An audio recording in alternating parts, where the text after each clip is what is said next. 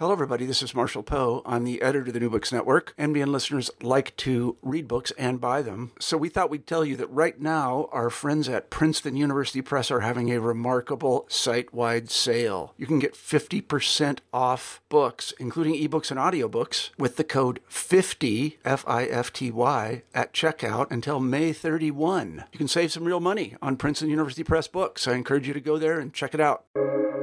Welcome to the New Books Network. In the final lines of Railroad Stories, a compendium of humorous tales by famed Yiddish writer Shalom Aleichem, we meet a salesman traveling through the Russian Pale of Settlement. Someone approaches the salesman. I wanted to ask what your business is. What exactly do you deal in? The salesman responds, What do I deal in? Not in citrons, my friend, not in citrons. His trade, while lost on the narrator, would have been clear to any reader based on the following description. I provide a commodity that everyone knows about, but no one ever talks about all over the world in Paris, in London, in Budapest, in Boston. But my headquarters are in Buenos Aires. This man was in the business of sex trafficking. Welcome back to New Books in Jewish Studies, a channel on the New Books Network. I'm McKenna Mezestrano, and today I'll be interviewing Mir Yarfitz about his new book, Impure Migration Jews and Sex Work in Golden Age Argentina which was published in 2019 by Rutgers University Press. Mir is Associate Professor of History at Wake Forest University, and he earned his PhD in history from UCLA. Mir's research and teaching interests include U.S. Latin American relations, cultural production, social movements, dictatorship and resistance, racial hierarchies, migration, gender, sexuality, masculinity, and transgender studies. Mir, it's great to have you here today. Thank you so much for joining us. Hi, it's great to be here. Can you tell us a little more about yourself and how you came to research Jewish sex work in Argentina? Yeah, so I mean, I came to this topic fairly early in graduate school. Um, it, it, it, grew out of work that I'd been doing um, just after undergrad on a, on a Fulbright when I was in, uh, in Buenos Aires for a year. Uh, and I was interested at, at, that time in labor history and the very interesting um, anarchist movement of the early 20th century. And but you know, I was always interested in Jewish history as well, and uh, I honestly was in part looking for an excuse to study Yiddish as well as as Spanish, um, and to find a dissertation topic that would allow me to bring together my interests in gender and sexuality, you know, ideally with Jewish studies and um, and and with Argentine history. And you know, while this subject can seem sort of maybe very specialized or exotic or strange to I don't know an average person in the U.S. Um, in Argentina, and certainly among the Buenos Aires Jewish community, um, it is sort of all too well known, right? Um, because you know the, the the history of Jewish management, particularly this is Ashkenazi Jewish management of sort of international sex trafficking between the 1890s and the 1930s was, you know, on the one hand, I argue in the book, somewhat disproportional to the the scale of the Jewish population. Right, it was there were not that many Jews, and a, a fair number of them were involved in this industry. But it also resonated with various anti-Semitic tropes, and was thus very well known, right? Both the people inside and outside the Jewish community, and is is something that you know in the as that community developed was, was something that people didn't really want to be talking about all the time. Didn't want to be talking about all the time at the time, fought against, right, as I talk about in the book, and continued in, in subsequent decades to really, you know, try to cover up and, and, and, and not have taint this community, um, you know, sort of in an ongoing way. And so I came across many references um, to sex work in general when I was, you know, doing this history of you know, sort of uh, working class movements and labor. And one of the things that I was struck by at that time was that, you know, these working class movements, you know, in which Jews as well as the Italian and Spanish and other immigrants that made up really the majority of the population in, in Buenos Aires at the time, in this this city of immigrants, um, th- there was not a sense of solidarity or common cause with sex workers. They weren't saying we're all workers. Um, you know, on the contrary, these these far left movements tended to see women in prostitution as either kind of the as as victims, right, or as kind of deluded seekers of a bourgeois lifestyle. Um, and I also learned from you know sort of reading around that that there was a large Jewish participation, both as pimps, brothel owners, madams, and then also as, as sex workers themselves. And that there was also this court case in 1930 that broke up um, what was a very well known sort of mutual aid society, a Jewish mutual aid society and burial society of um, of pimps, of brothel owners, and madams that had been in legal existence in Buenos Aires and sort of with with a network around the country, um, you know, from sort of 1906 to 1930. So I was aware of all of this, you know, from even before I started my dissertation, and you know, there seemed to be, you know, this this stuff had been written about in certain ways, um, but there seemed to be room for really trying to dig in to a broader range of archival materials. And one of the things that I brought in was the a really a deep dive into the Yiddish press. So I spent a long time reading the the Argentine Yiddish press, um, as well as getting into some archival materials from this um, important Jewish organization that was uh, a local chapter of the international London-based Jewish Association for the Protection of Girls and Women. You know that in Buenos Aires worked for many decades to try to rescue women from prostitution and sort of fight against this um, this pimps mutual aid society. So the project the project developed from there. Um, you know, I worked on my dissertation and then went out into the world. Um, you know, got an academic job, sort of taught in some related fields, and that helped me um, put the uh, you know the sort of specific issues of the book into a larger context of really thinking about immigration, uh, racialization, you know, anti-Semitism, sort of Jewish whiteness, um, and sort of some of the differences um, and similarities between the sort of Argentine case and then cases of other port cities um, and other you know sites of, of major Jewish migration around the world. Mm-hmm. Yeah. So that was a really excellent summary of, you know, some of the big issues in the book. And I think that something that I would want people to know is really like there are these really global and complex issues bound up in this case study um, that I think touch on lots of other important cities throughout history. So we're going to touch on some of those larger issues, but um, I want to kind of continue setting the stage a little bit. Could you tell us um, what is the golden age of Argentina? Like, what was happening at that time? And specifically, how did Jews figure into the broader social and cultural movements of the age? Mm-hmm. Yeah, so, you know, for folks who aren't super familiar with Latin American history or, or you know, sort of see um, the present as something that you know, sort of as though as though Latin America always has looked like it does today. Um, you know, maybe surprising to know that I mean, Buenos Aires was a city, let's say, from roughly 1890 through the the First World War, certainly that that really in certain ways rivaled, let's say, New York City, and looked a lot like New York City in its, um, you know, economic growth, um, you know, in it being a city of just a huge amount of immigration, uh, largely from Europe, right? So this is a time of sort of massive migrations out of Europe, um, and you know, largely from from Southern Europe, you know, Italy, Spain, also many you know Jews in particular from Eastern Europe, uh, other immigrants from Germany to some degree from Northern Europe, and this. Um, this immigration sort of into Argentina, you know, there was to some degree a, a similar immigration happening not only to the, to the U.S.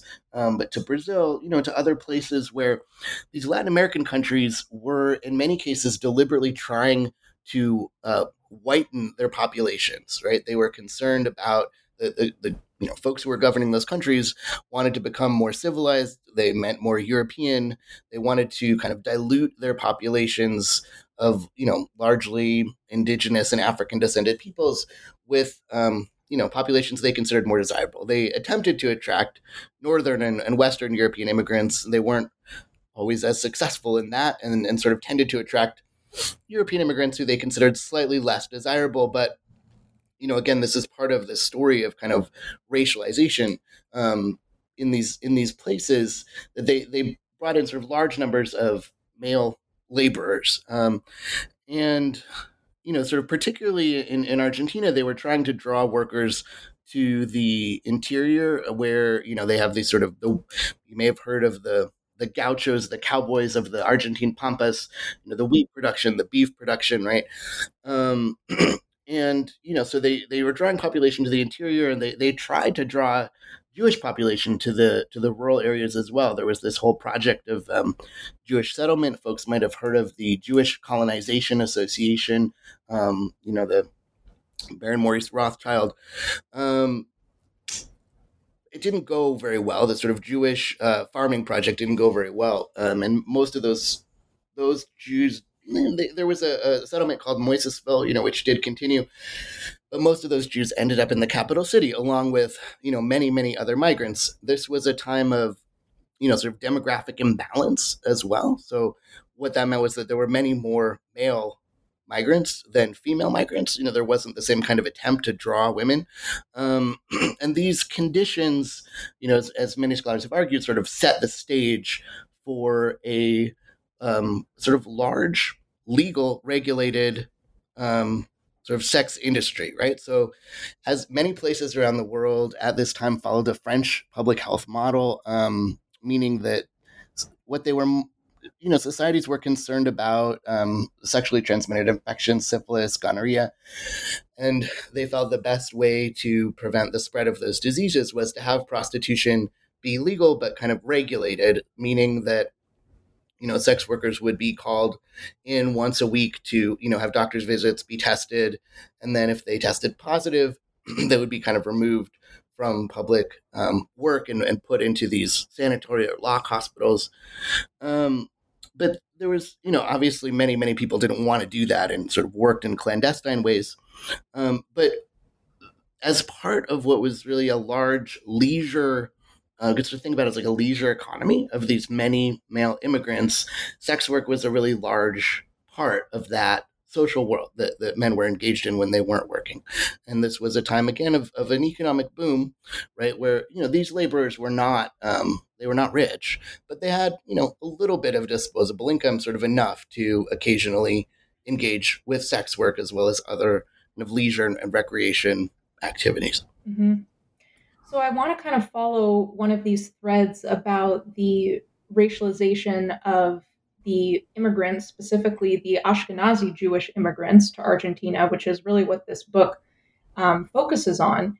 And what I want to talk about a little bit more is that is there was this almost like dichotomy it seemed like between how Argentina viewed Ashkenazi Jews as like racially, how it racially viewed them as immigrants, and yet how these men came to be racialized in comparison to Ashkenazi women when it came to um, their role in sex trafficking. Can you talk a little bit about that dichotomy and what was driving these different perceptions? Mm-hmm. yeah, so, you know, first of all, I, just I, I know this is uh, Sephardic studies an area of, of interest to some of the listeners. Um, you know, there was also a, a Sephardic and Mizrahi population also immigrating to um, Argentina at this time. You know, certainly smaller. They were definitely racialized quite differently from the Ashkenazim. Um, you know, sort of they were called Turcos and were considered Middle Eastern. Um, whereas, you know, Ashkenazi Jews were, you know, basically considered um, you know, generally sort of considered, they weren't necessarily using the term white, but they were considered to be the same as other Europeans in many ways, although there was also debate around whether or not, you know, as Jews coming to a Catholic country, would they be, um, you know, would they be able to assimilate? There was, there were certainly pretty intense threads of anti-Semitism in in Argentina, um, and you know, you see, you know, various manifestations of that, including what has been called the sort of large pogrom that happened in the, the streets of Buenos Aires in 1919, the, the tragic week. Um, you know, but as in certain other parts of, of Latin America, such as, for example, the Dominican Republic, when Rafael Trujillo brought, you know, Jews in during the 1930s, offering refuge to some Jews, um, you know, as the um, sort of as as Nazi persecution intensified in many other places were not open to Jews. Um, you know, his idea was, well, we can't get the white people that we want exactly, but we can get these Jews and they're sort of closer to what we desire for our civilizing purpose. Um, and and my sense is that you know, sort of leaders in in in Argentina sort of saw Jews in, in a similar way, in in a general, and sort of overall, in general, right? They're not um, an ideal population, but they'll serve as part of our, our whitening project. Um, with again, as I said, you know, there certainly were intense threads of anti-Semitism as well. So one of the arguments, though, that I make in the book that you pull out, and this is um, just something that I sort of have observed in the sources, and I'm sort of making the case for, is that there may have been a slightly different kind of racializing going on, breaking down along gender lines because of the the particular narratives of white slavery that were circulating at the time internationally. And now, you know, when I say white slavery, this is a term that predated uh, the word the the I, phrase trafficking. Right, trafficking was a term that was introduced. Um, you know, slightly later and sort of began to be really popularized in the 1920s as a way of sort of responding to some of the concerns about the ways in which white slavery was such a racializing term and, and misrepresented what was often going on on the ground, right? So, you know, we think about the concept of white slavery, and this is a, a, term that I do a kind of extensive genealogy of in the book. You know, it, it um, you know, very much comes out of the movement for the abolition of African chattel slavery, and you know, some of the same kind of middle class women around the world who were involved in those movements then joined this movement for the abolition of white slavery, um, which was really the the largest kind of women's issue being engaged in uh, organizationally, institutionally around the world, sort of second only to the the trying to gain the right to vote in this period. Um, and they very much deliberately um, you know use this phrase white slavery to be provocative and you know it's certainly has a, a, very racist overtone, right? Because underlying the concept is, well, we got rid of, you know, of black slavery, and now we have something that some people might think of as even worse, white slavery, right? And that, you know, there was a certain impossibility to having a white slave. That's like saying a free slave, right? There's an oxymoron in there. There's a contradiction there.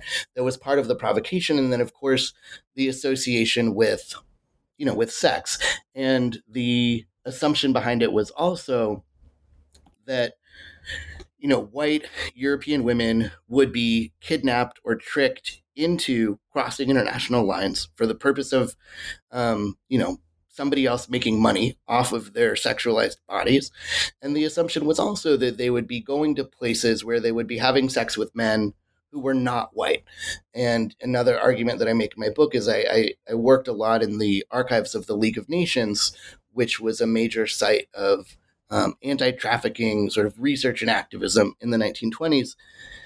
And, you know, one of the things that I find from sort of mapping out the places where the League of Nations did their work was that th- this concern about white slavery was very much a concern about population movements. You know, they, they were really looking at border cities, at ports, you know, places that were paired, let's say, on both sides of the US Mexican border. Um, but underlying it, you know, was a concern that that white women might be having sexual contact with non-white men. Um, and again, the the narrative of white slavery did not necessarily reflect the reality of what was going on. Um, and even at the time, there were critics who were saying, well, there's all these newspaper stories and other kind of literature that was produced in the late 19th, early 20th century about the great dangers of white slavery. It was never happening on that grand of a scale, right? And it was actually something that was quite difficult to prove, um, despite the efforts of many organizations to prove that that's what was going on. Certainly, there were some cases that were uncovered, but the majority of, you know, these cases that were that were followed up on, you know, as I talk about a lot in the book, the people involved, the women involved, you know, often were not kidnapped, right? They often had some sense of what they were getting into. Um, you know, and I talk about the complications of that. I'm happy to go into that more. But just to finish this this piece, this question of sort of the racialization of Jewish men versus Jewish women, the story of the white slave is also one that implies a reversal of the traditional um, sort of white master right racialized slave. So this turns that upside down and the idea is that the pimp the exploiter the trafficker you know must be a man of color and if not a black man you know a, it's somewhat racialized man. So you know the representations of those men um, were often you know swarthy dark in some way and you know when they were clearly representations of jews were definitely leaning into anti-semitic stereotypes that racialized jewish men. But they were also stories that you know often implied i mean again it depended on who was telling these stories.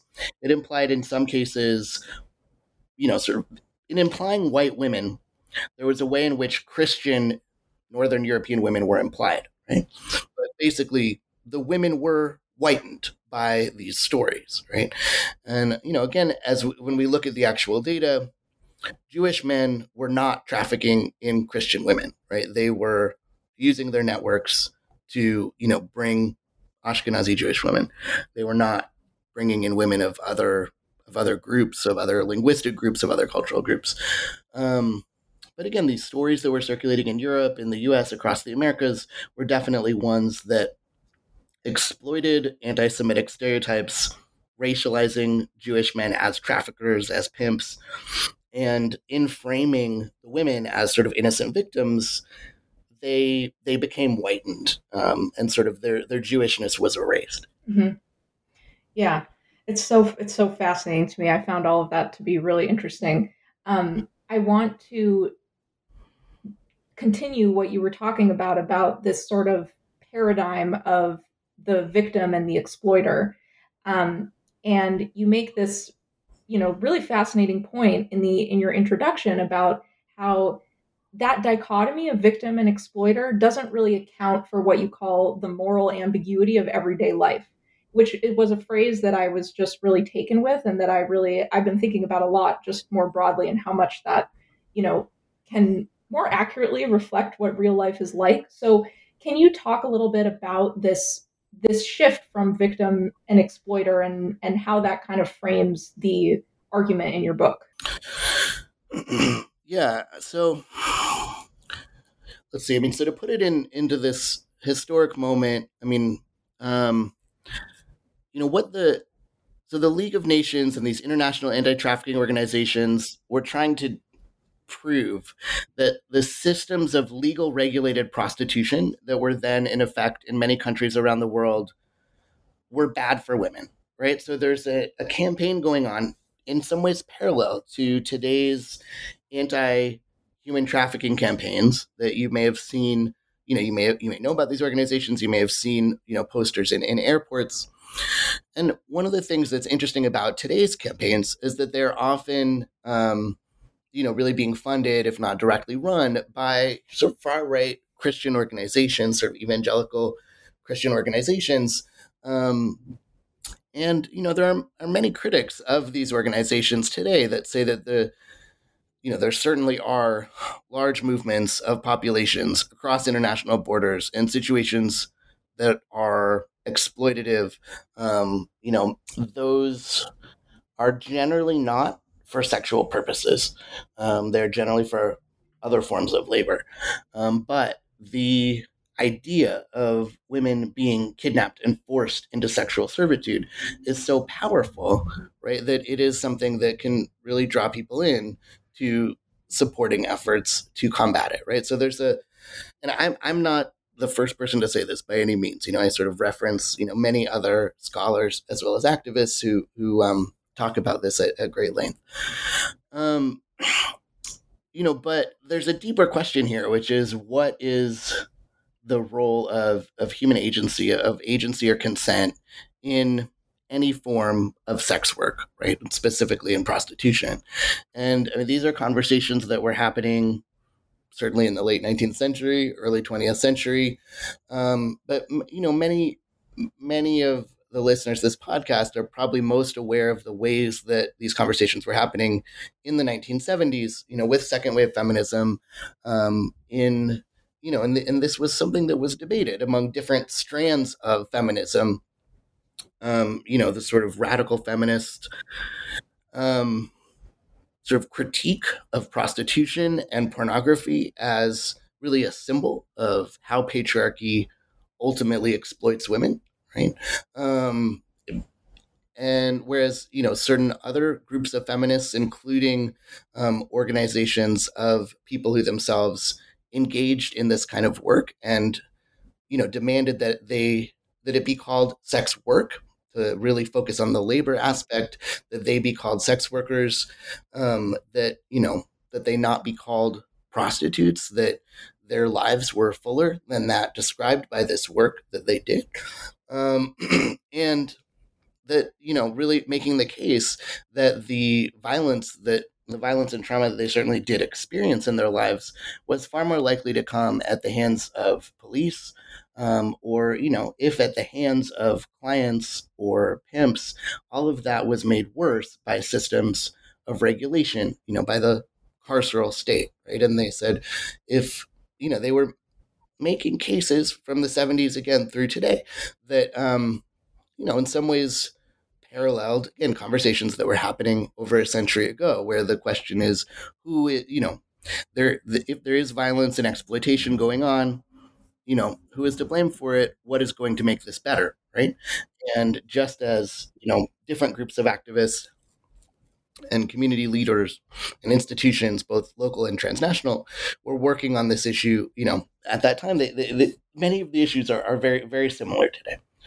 Um, and again, the central question, you know, that uh, that you raised has to do with what does it mean for people to kind of make choices in their lives, right? Do people have free, unfettered choices? How do we talk about consent and agency in situations where people have limited choices, right? And you know, generally, people are making the best of a not great set of choices.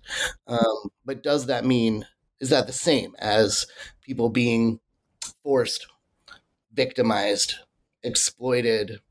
Um, you know, and, and most people in general like, don't want to be seen or thought of as victims in a, this sort of totalizing way, right? People exercise various forms of if limited agency in their lives, right? And this is certainly something that, you know, I don't know if we have um, listeners who have read, you know, a lot of literature around the Holocaust that, you know, they sort of work on how do people in extreme situations exert certain forms of agency, right? Um, but also, we're looking at cases here, and, you know, a lot of the cases that I bring forward in the book are ones where many of the women, you know, seem to have known what they were getting into. Their families seem to have known what they were getting into.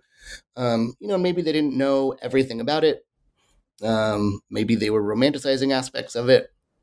Um, but these anti trafficking organizations were really not successful in rescuing people, right? And part of that may be because they weren't offering great other alternatives. Um, but their lack of success, right, does suggest that you know the the alternative offers were not better, right, than the kind of money that could be made, and you know, in certain cases, kinds of freedom and decision making about romantic choices, about leisure choices, um, you know, that people were, were able to get through through doing this kind of work and, and and living in this kind of community because there also was a community offered um, you know in this in this space um, to people who who were engaging in sex work so you know it's a challenging argument to make and i don't want to overly romanticize the sort of level of agency that people had or the kinds of lives that people had. Um, but I do want to offer a sort of alternate reading from the one that I think people might come to just assuming um, from the ways that these terms are often used today that they n- sort of know what trafficking is and was and sort of making certain kinds of assumptions about what prostitution is and was. And, you know, in the way that I try to highlight to the best of my ability, given what archival sources are and how they're limited, I try to highlight the voices as much as possible of the women involved um, and also draw parallels to, you know, voices that have, have spoken up about this in more recent decades to sort of think about what are some other ways that we can interpret these narratives um, that give you know a little bit more room to people's um, to people's lived experiences as being more complicated than than in sort of complete victimization. Mm-hmm.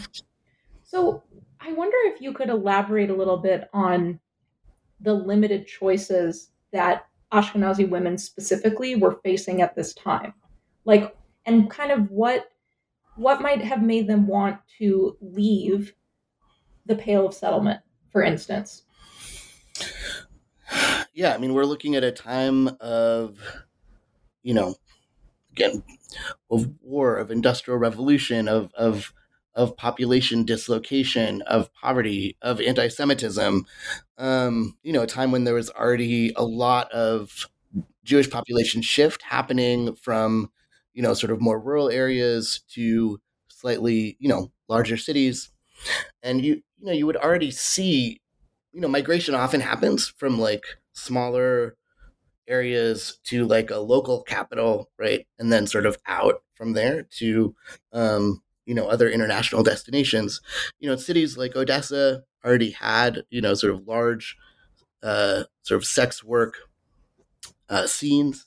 Um, you know, another thing that I talk about is sort of limitations in marriage choice that um, women might have had in their local communities, you know, particularly poor women, that, you know, there may not have been much of a sense of having a choice in who they were going to marry. So, you know, that may have also been a factor in some people's decisions where they're not going to have a choice and they know that they're going to have to marry somebody who they're not particularly excited about, they might as well risk, you know, going and having a different kind of life.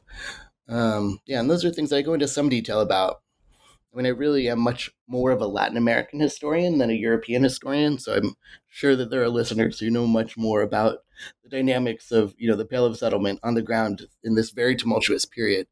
Um, but you know, some of this is also really interestingly dealt with by the the Yiddish writers, right, in this time. And you uh, you start off with you know the the Sholem Aleichem story, which you know I, I, I I quote and and find you know such a an example of how well known these dilemmas were at the time. Right? It was also a trope, and that Buenos Aires became also kind of a stand-in, right, for talking about um, for talking about sort of international mobility for the purposes of of selling sex.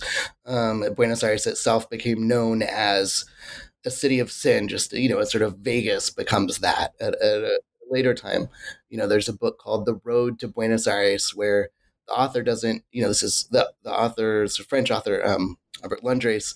He doesn't need to name what he's talking about, what the road to Buenos Aires is, right? Everybody knows what Buenos Aires means, um, and this sort of idea of a say wealthy merchant showing up in the shtetl you know, maybe from the next town over who's made good in Argentina and sort of, you know, people knew enough about that trope to have a sense, you know, of maybe what might be going on.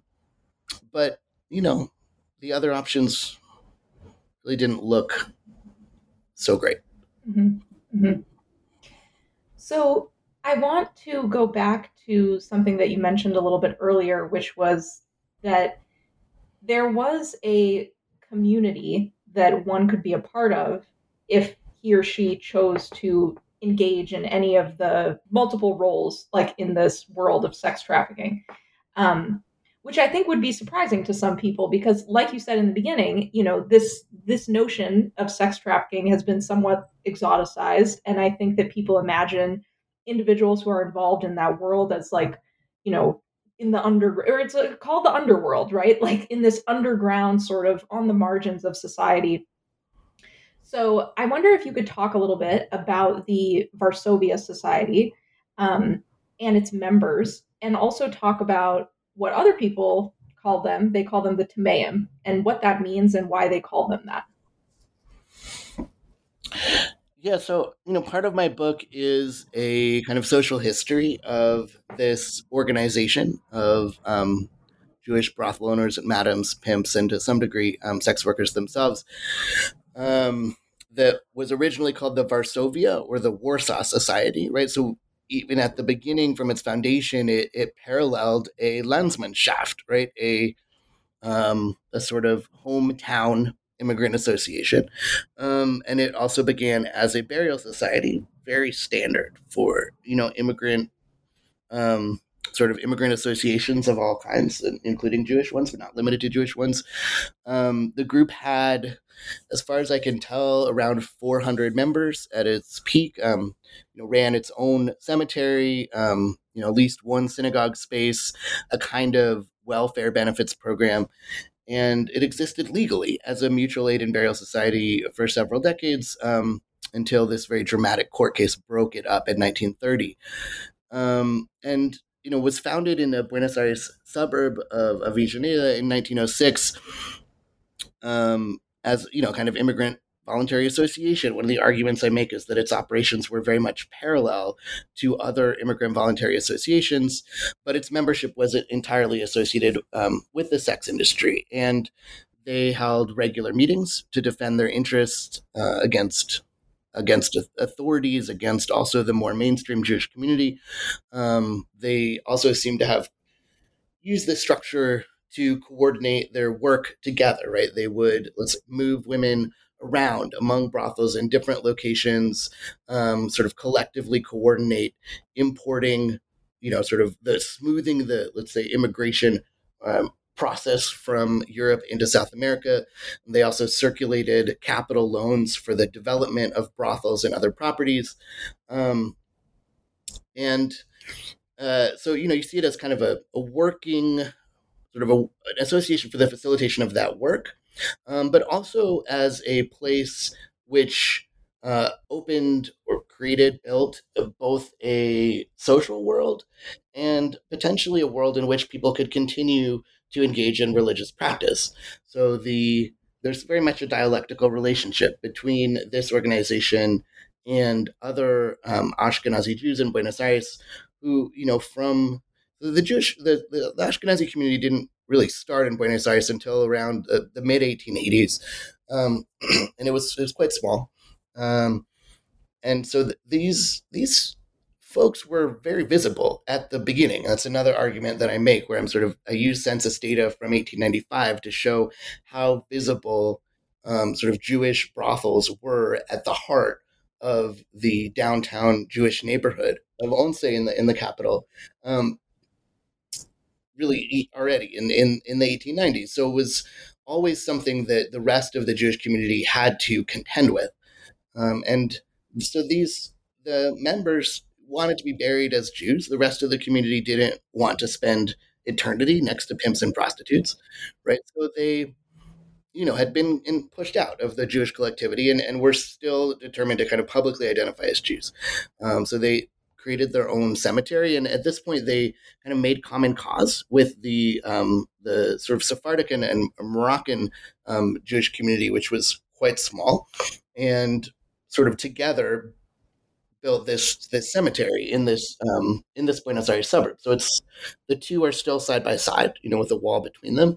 Um, you know, so folks who have relatives in, let's say, the Moroccan Sephardic cemetery might notice a kind of um, locked up and broken down cemetery space right next door, and, and that is, you know, the the remnants of this um, burial ground for the Tameim.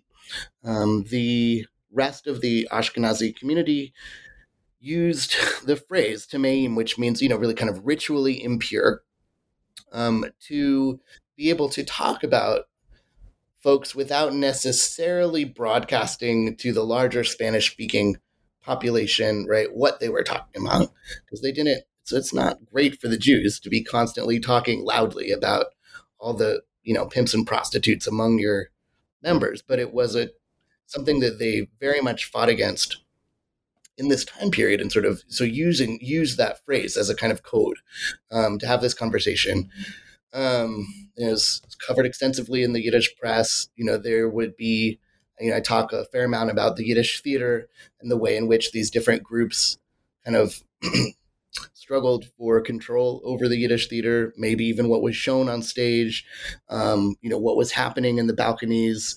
Was the Yiddish theater going to be a site for kind of family entertainment, or was it a site for, you know, um, sex workers to look for clients in the balconies and, you know, potentially even have assignations in that space? Um, the religious identification as well. So, you know, um, there's some photographs in the book. You can see this sort of large, um, very large kind of menorah decorating the main gates of this synagogue. You know, the the you, you know the gravestones very much sort of in Hebrew. You know, sort of traditional uh, stones. Um, there, there are also photographs from this um, there, so there was this large mansion that the organization, that the, the, the Varsovia Zvi Society had, this large mansion that was sort of taken, you know, taken over in 1929, 1930. And inside that space, you can see pictures of what really looks like a synagogue. They have, um, you know, pews. They have what's clearly a, a sort of decorated um, ark for a Torah scroll with like curtains with lions, you know, stands for books. Um, some of the other sources that I found does, you know, sort of suggest that they held religious services, that there's, um, you know, reference to Yom Kippur services where where they collected charitable donations, just as would have been done in a kind of more normative space. Um, and then, but then there are also other um, spaces in this mansion where, you know, sort of ballrooms, you know, really fancy, um, you know, very very fancy spaces where you know they were holding various kinds of parties, social functions, possibly weddings, um, you know, meeting rooms, um, all this, all, all, all these different kinds of things. So if we imagine a, a kind of social world, you know, you can also get a glimpse into in the, these you know world of, of brothels where you had multiple you know multiple women kind of living and working side by side you know there's various all, all kinds of room there for people to have a, a social life with one another right that isn't just about the work that they're all doing mm-hmm. Mm-hmm. so i want to transition a little bit to talking about some of the organizations out there that were trying to prevent or end um, Jewish sex work. So you mentioned earlier the Jewish Association for the Protection of Girls and Women. Um, and there's another organization that you talk about in your book called Ezras Nashim. So I wanted to know if you could talk a little bit, just introduce people maybe a little bit to those organizations. Um, you know, what what what were they motivated by? Um, perhaps how did anti-Semitism figure in to their motivations? Um, and what were the strategies that they employed to try to uh, end Jewish prostitution globally, but especially in Argentina? Yeah, so um, so the, the Jewish Association for the Protection of Girls and Women was an international organization based in London with branches in different parts of the world, and you know they dealt with various issues relating to um, you know women and to some degree children, but really the fight against um, legal sort of the, the fight against legal prostitution, right? And and then what they argued were the you know the attendant dangers of trafficking was sort of the, the central the central goal of this organization. They they also dealt with um, bigamy, um, you know, cases where men might um, go to another country and then marry somebody else, you know, left a wife back in the old country, you know, so they would do things to try to track down those men, try to get them to maybe even pay some kind of child support to the original wife. You know, there's sort of different things done in different cases. Um, but yeah, this was this was really their main their main concern, um, and their Buenos Aires branch, you know, was very very active, and and it um, it was called Ezras Nashim. So this is the, basically the same organization. It's a branch of the international organization. Ezras Nashim literally means women's section, as in kind of the you know the separated women's section in, in a synagogue. Um, so they're working on women's issues, and again, this is the central kind of Jewish women's issue of the time. Um, so one of the things that I find that you know they did that was very interesting. I mean, they they tried to work together with other organizations to you know prevent different um, different organizations in Buenos Aires from let's say taking charitable donations from the you know Varsovia Society from the Zvi Migdal Society, um, or you know trying to they had dock workers who would go and, and stand at the docks, meet incoming boats, and you know try to make sure that women coming arriving, you know, if they had been, let's say, tricked by somebody or didn't know what they were getting themselves into and were with some man on the boat who, you know, maybe wasn't their cousin or uncle or husband, you know, they did various things to try to rescue women at that moment of coming off the boat. Again, their success rate was very, very low. Um, and then they moved into the kind of area of trying to trying to restrict and regulate marriage. So after the the Zvi Migdal Society was broken up in 1930, um, I find references to their creation of a system of morality certificates in, in, in the mid 1930s, where, at least for a short period of time, um, they tried to ensure that no Jewish marriages could take place unless both the bride and the groom could certify that they had had no past kind of entanglement with the domain. right, so they had to prove that there was going to be no taint on future generations, right, of this of this past history. Right. I found that section about the morality certificate so fascinating. And, you know, I think, it, I mean, it was like this background check basically that I had never known about. So I thought that was very interesting. Um, that reminds me also of another um, issue related to marriage within this story, which is this notion of the stille chuppah. So I wonder if you could talk about that a little bit and also um, yeah, continue to discuss how these anti-trafficking organizations attempted to address the Stille Chuppah. Yeah, so this the the phrase literally means like quiet marriage, right? And um, you know, so it's basically a Jewish religious marriage that doesn't necessarily have a civil component to it, right? So, and you know, again, there's there's various um, you know books you, you can look at to sort of get a sense of how marriage practices changed over this period, you know, in the Pale of Settlement. Um, uh, but the it, it the the Shila took on a very prominent role in these stories about white slavery, about trafficking, and was targeted by these anti-trafficking organizations um, as a a sort of a, a, policy piece, if you will, that they might that they could kind of focus on, right? Because their concern was that um, a woman might get married Jewishly, right? Let's say in the old country, um, you know, along the way somewhere, but then upon arriving in Buenos Aires, you know, her so-called husband, you know, is sort of able to walk away from her um, because there's no there's no civil component. There's nothing legally binding her to him at that point. Um, and so she can, you know, she can be abandoned and he can kind of continue and marry again and again and again. Um, and, you know, have no legal responsibility, right, to, to any of these women. Um, you know, so sort of encouraging people to use and sort of know about um, state structures of marriage ended up being a sort of interesting piece of what the um, you know Ezras Nashim organization was doing, and certainly some of these higher level conversations among authorities included conversations about this, right? So this is also kind of a conversation about what is marriage, what is the legal structure of marriage, um, and at a time of you know not population mobility, not only among Ashkenazi Jews but among other groups, right? How are these populations going to engage with the new society, and how are their what are their family structures going to look like? And, you know, are they going to engage with state institutions, right, or not? How are they going to engage?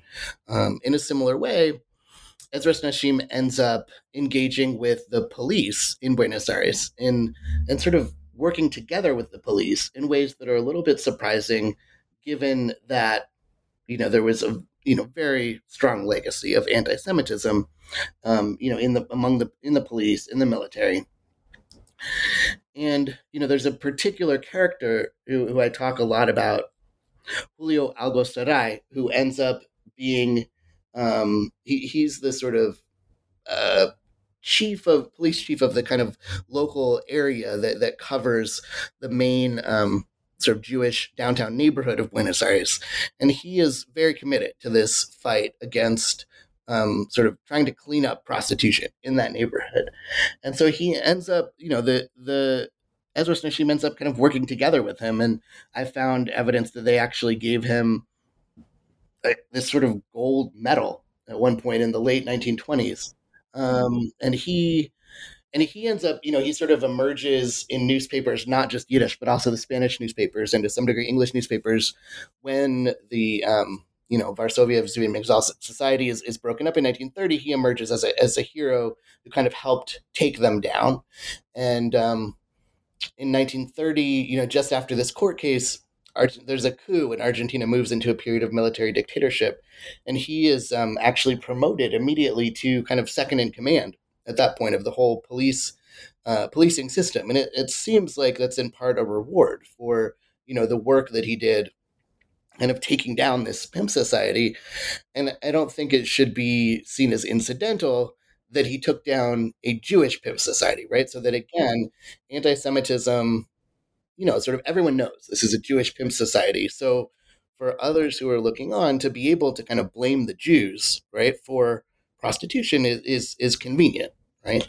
Um, but it's interesting then also how this organization that is dedicated to trying to combat potential anti-Semitic backlash, right, also ends up working together with historically anti-Semitic institutions.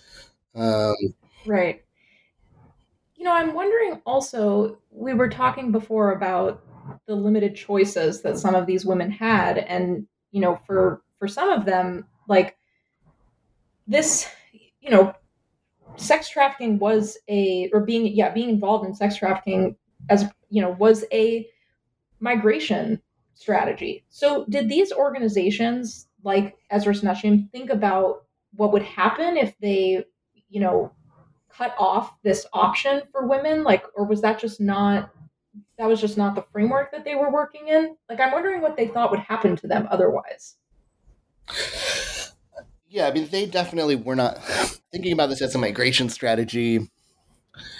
Is you know, I'm sure something that people were obviously thinking about on the ground, but that would not have been the framework that opponents of trafficking were using, right? Because their narrative was that if you if you end up in prostitution, you're going to die an early syphilitic death, right? They don't see women as having a future. They they it's it's a death sentence to them, right? And so um, you know, no, no, their vision is when they're they're rescuing women, they're giving them a new life. Again, it doesn't happen very often that they're able to rescue people. You know, there are some sites around the world where they, you know, they in some cases run kind of homes um, for women. You know, they're sort of, but in, in Buenos Aires, they really don't go to that level where they're actually rehabilitating people, right? Because they're just not they're just not that successful at it.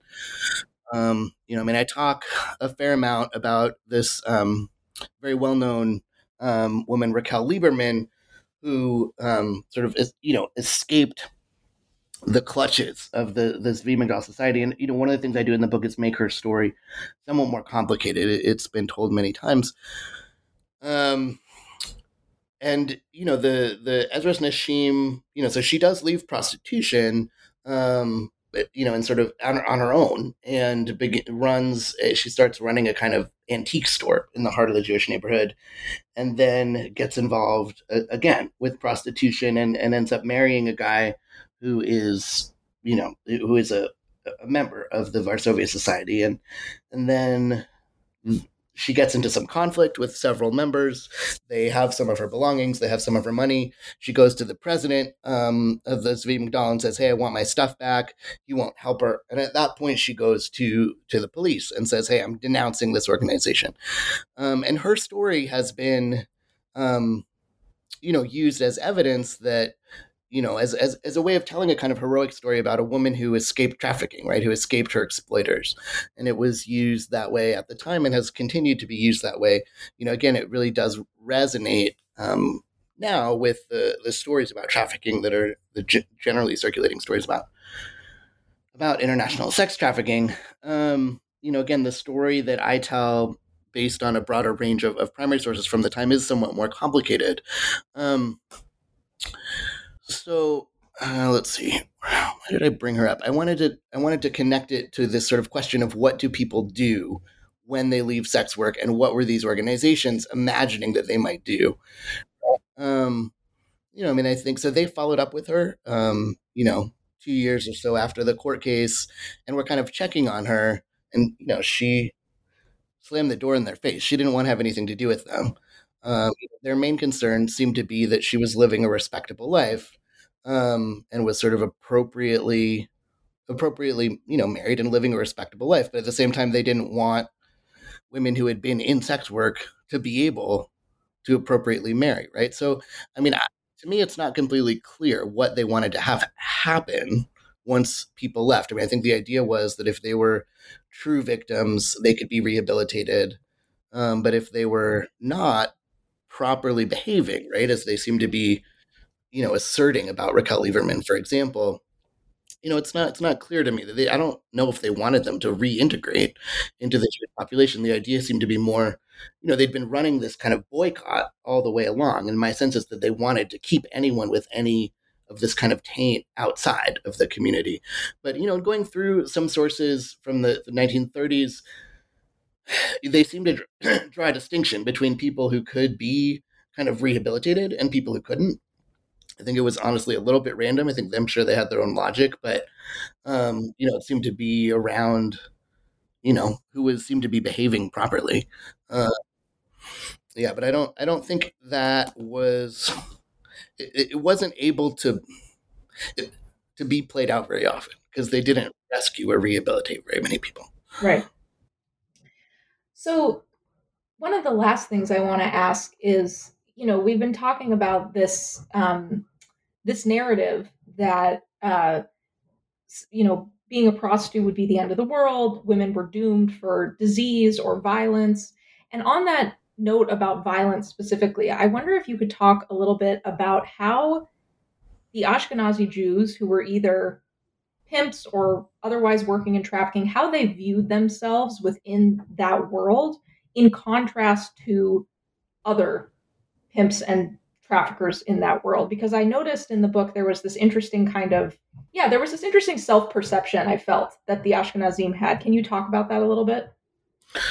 Yeah. So and I also wanted to note that within this organization um there was a way for women who aged out of practicing sex work to continue to um, be employed, which was as um, you know, sometimes as a, a, madam in a slightly larger brothel, but also as as municipal regulations changed, um, brothels were were pushed to become smaller and were basically with one um, only one sex worker and then one what they called doorkeeper um, who was had to be a woman over the age of 40 and so, um, one of the things that I also trace is the relationships between different members of the organization. And often, what you would see was uh, a pair, a husband and wife, where the husband might have been sort of managing one or more brothel properties, and his wife, you know, these sort of older people, would have been a doorkeeper, therefore, you know, trusted to collect money and not do something else with it and keep an eye on and make sure, you know, that everyone was behaving properly. Um, so you know there is again a story where um, this organization also provides you know i see some lines in their own internal documents that they're providing sort of um, ongoing um, financial support for widows and orphans right? Taking on the role of a sort of welfare organization in the absence of that kind of state welfare. Um, and again i don't want to romanticize it and i do want to keep in mind that this is from the way that the organization represents itself, right? So, and on that point, um, so the League of Nations did this extensive undercover investigation into trafficking in the early through mid 1920s, producing you know thousands and thousands of pages of fascinating documentation. Um, and they spent a lot of time in Buenos Aires, and they had this undercover investigator who spoke Yiddish as well as other languages, and he had um, close relationships with you know multiple people within within this world you know with, within this sort of men who were um, who were brothel owners who were moving women around and so he, what he would do is pretend to be a trafficker himself or, or pretend to be somebody who wanted to bring over you know, another woman from Eastern Europe and was sort of asking questions, you know. Um, and he, he would buddy up with these guys and drink with them and hang out and compare jewelry with them. Um, this was and, uh, Kinsie, uh, right? Paul Kinsie? Yeah, this is, yeah, this is Paul Kinsie. And uh, he, you know, so the stories that we get are filtered through his gaze, right? And and the people that he's talking to, generally, he's talking to, you know, his the sort of brothel owners who he is friendly with, right? So, and he, he very he, he doesn't generally talk to sex workers themselves. So, his, the vision that you get here of sex workers themselves is is filtered through his lens, which again I will say is, you know, he he is a particular person, um, and I, you know he's he's pretty sexist in the way that he that he talks about stuff, and is sort of, you know, has these relationships with these other men. Um, but the conversations are still fascinating for how these um, you know these brothel owners or pimps present their own work to their own peers and they talk about themselves as just regular businessmen doing business just like anyone else. Um, and they compare themselves to men of other ethnic groups who they say are more violent towards the women you know in their brothels. And they they say they make this economic argument right? And they say we we we don't want to be violent, you know, not just because we're morally superior and don't believe in violence, but because that's bad for business. So you don't want to like mark up the merchandise, right? Is their their argument. And, you know, they make this case that like you should bring women in with love, with affection, right? Um, and that'll work they're young and innocent, right? You can trick them, you can love, you know, you can make them think that you love them even if you don't. But they also, you know, and I and I talk about this to some extent that there does seem to be evidence of some romantic, sort of genuine affective romantic relationships um, between some of the men and women, you know, in these circles, right? And you know, this shouldn't be completely surprising, just as people can develop romantic affect in an arranged marriage, right? I mean, you could look at it another way and see it as as Stockholm syndrome. I mean, it depends, you know, how you want to look at it. Um, but they also talk about in this in these conversations about not being violent, right? Where they're saying it's a bad business decision to be violent. It's you know you get much more of what you want out of people if if the young woman is in love with the man, she'll do anything for love. So you should go in that direction, right? So yeah, they, they present themselves as, you know, I mean, and you could also think about this as a sort of, you know, mafia caricature, right? We're just legitimate businessmen. Um, but you could think about another way, which is that the work they were doing was not illegal, right? Um, you know, so in a sense, they were not illegitimate businessmen. Right, right. Which I think is a context that is like you have to get into that context to kind of grasp that notion. Um, so yeah. Anyway, I thought that was thought that was fascinating. Um, so I want to just wrap up and ask you what your next project is and what you're working on now. Yeah, so I, I have moved away um, from Jewish history, and I was you know I was pursuing a sort of simultaneous research project as I um, finished this book, and I'm now sort of deep in the writing of it um, which is a it's also a sort of gender and sexuality project based in Buenos Aires in the early 20th century, and you know it's a project that looks at um, a group of people who at the time were often called inverts, um, sort of sexual inverts, um, and they were in you know before the current concepts of homosexuality and transgender, um, sort of sexologists, doctors, psychiatrists had other ways of talking about people who didn't fit into sort of normative gender and sexual categories. And um, so, yeah, what I've been collecting is archival. You know, this is another, as with this project, this is the kind of archival work that is like needle and haystack work, where I'm looking at, um, you know, sort of scientific and medical journals, but also popular newspapers for stories about people who, you know, saw themselves and were perceived as sort of outside of usual gender norms in this way. And sometimes at the time they were called, as I said, inverts.